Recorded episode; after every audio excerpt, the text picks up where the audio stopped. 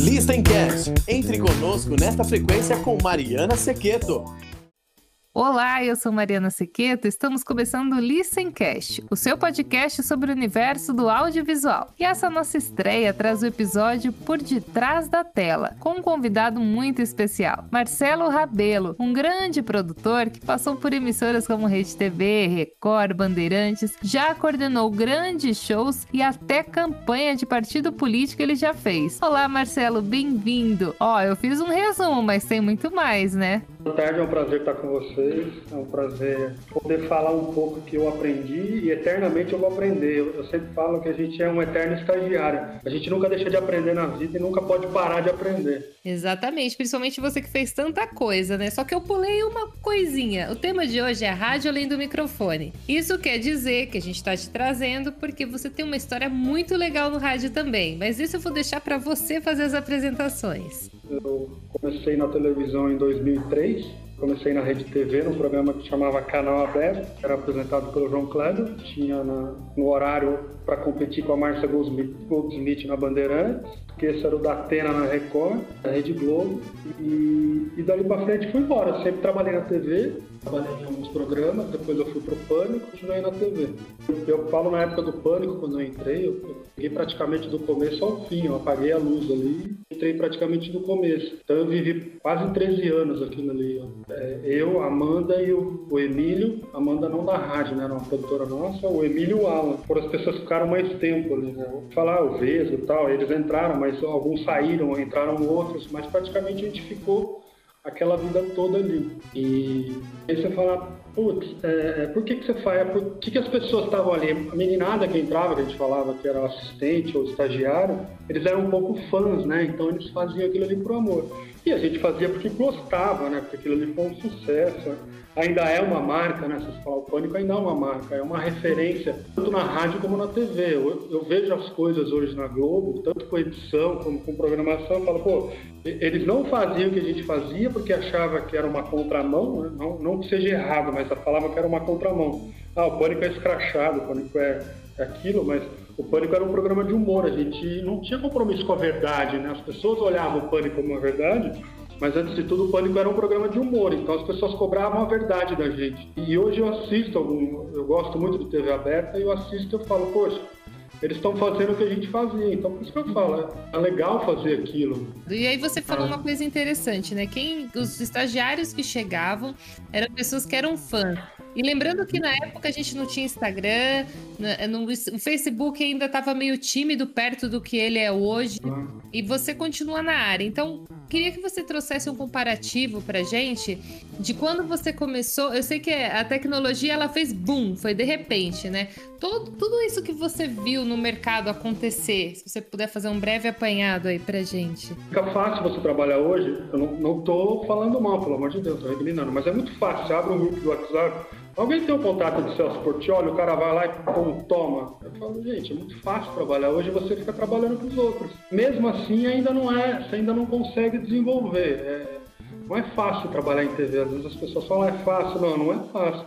Eu falo que é um trabalho igual ao outro. A mesma coisa que você trabalhar num banco, num cartório, você trabalha numa TV. Não é porque você está ali na Band, ali, você vê o Datena, você olha, ele, nossa, é o Datena. Não, ele é um cara que senta ali, toma café, chega com a pastinha dele, mas ele é um apresentador.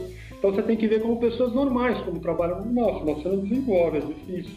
Mas ele, ele, eu digo que eles eram fãs porque eles viam aquilo na TV e falaram, meu, olha o que eles estão fazendo, eu também quero estar tá ali. Então isso era muito legal. Sim. Mas é aquele negócio, né? Eu falo que acaba o encanto, por exemplo. É, quando eu era moleque, que eu ia em rodeio, eu falava, meu, quero o Zezé de Camargo. Eu não chegava perto. Hoje o cara te responde no Instagram. Então eu acho que acabou aquela negócio de celebridade você não conseguir chegar. Por quê? Porque ele te responde. Eu acredito muito, na, igual falando na TV aberta. Se falar, por exemplo, ah, é, morreu, a Dilma morreu, você vai falar, putz, ela morreu. Você pode ver ainda no teu celular, você pode estar, mas você só vai fidelizar quando você chegar na sua casa e assistir o Jornal Nacional, o Jornal da Record, o Jornal da SBT, o Jornal da PAN.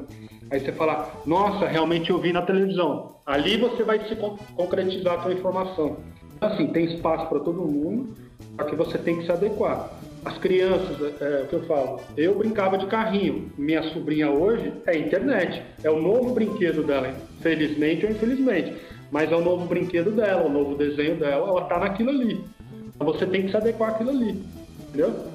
Isso é verdade. E hoje, de tudo que você já viu, é, tem uma época sua que é favorita, que você fala, não, eu gostava mais da época que era assim, assim. É, ele elege aí pra gente um momento que você acha que foi o mais legal para você na, dentro do, do audiovisual. Ah, eu, eu assim, é, de TV para mim foram os trapalhões, não tenho o que falar. Uhum. É, eu acho que foi onde a gente aprendeu desde você ser criança, desde você brincar, desde você saber como zoar. For por isso, uma coisa que me marcou muito foi os Trapalhões. Eu acho que é uma referência muito grande.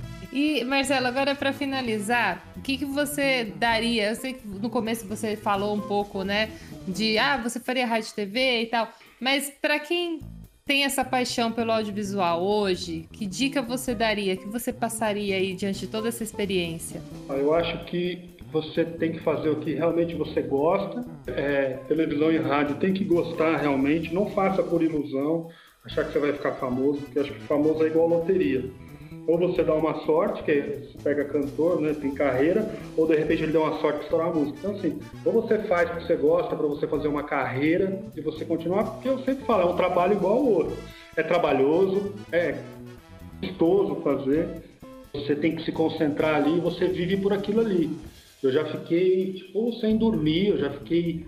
Eu, eu, eu fui com a, com a Sabrina, nós ficamos 72 horas, a gente fez quatro estados. Então, assim, é, madrugada, quando eu fiz o impeachment da Dilma, a gente ficou 48 horas meio que sem dormir, se revezando para ter um bom trabalho e a gente foi elogiado pela Band que nós fizemos melhor do que o jornalismo. Então, assim, você tem que gostar de verdade. Apure informações, não façam coisas da sua cabeça, tenham certeza do que você está fazendo, porque são informações as pessoas acreditam muito no que vê. Novela, as pessoas às vezes levam para um lado real. Aquilo é uma coisa científica, né? É um roteiro, é uma novela. O Big Brother ali é, é um exemplo, né? As pessoas entram achando uma coisa é outra. É muito diferente você fazer um, um programa de auditório e você ficar confinado numa casa. A partir dali que você está uma, duas semanas confinado, travado no lugar, você vai começar a entender o ser humano. Você tem que gostar e acreditar no que está fazendo. Não é fácil, eu falo, você ser produtor de TV, você ser produtor de jornalismo, de rádio, não é fácil, porque você está ali, você tem que dar informação primeiro que todo mundo. Então, assim, como é que eu faço isso? Como é que eu quebro isso? Isso aí está no sangue. E eu quebrei muito paradigma ali dentro do pânico. É, hoje eu vejo lá os fotógrafos na porta do aeroporto pegando as pessoas, eu falo, putz, eu fiz aquilo ali primeiro que todo mundo. Eu guardo isso para mim, eu não, eu não me gabo de nada. Eu falo, pô, eu fiz, então isso é meu. Mas aí é o que eu falo, faça por amor e faça por dinheiro, óbvio, não vai trabalhar de graça, não dá também, né? Então assim, façam por amor, façam por vontade e façam para ganhar dinheiro. É gostoso, é. É viciante, é, mas é trabalhoso, não é fácil. É, Marcelo, muito obrigada. Adoramos tê-lo aqui, toda essa experiência. É um programa breve, poderíamos falar um pouco mais, mas por hoje é o que a gente é, tem aqui. Muito, muito, muito obrigada mesmo pela sua presença aqui hoje. Agradeço vocês também. Façam rádio TV, por favor. É muito gostoso. Né? Este projeto foi produzido por Alisson Jimenez, Flávia Garcia, Rafael Alves. Locução: Mariana Sequeto. Sonoplasta Henrique Gerardi. Produtor musical Gabriel Oliveira.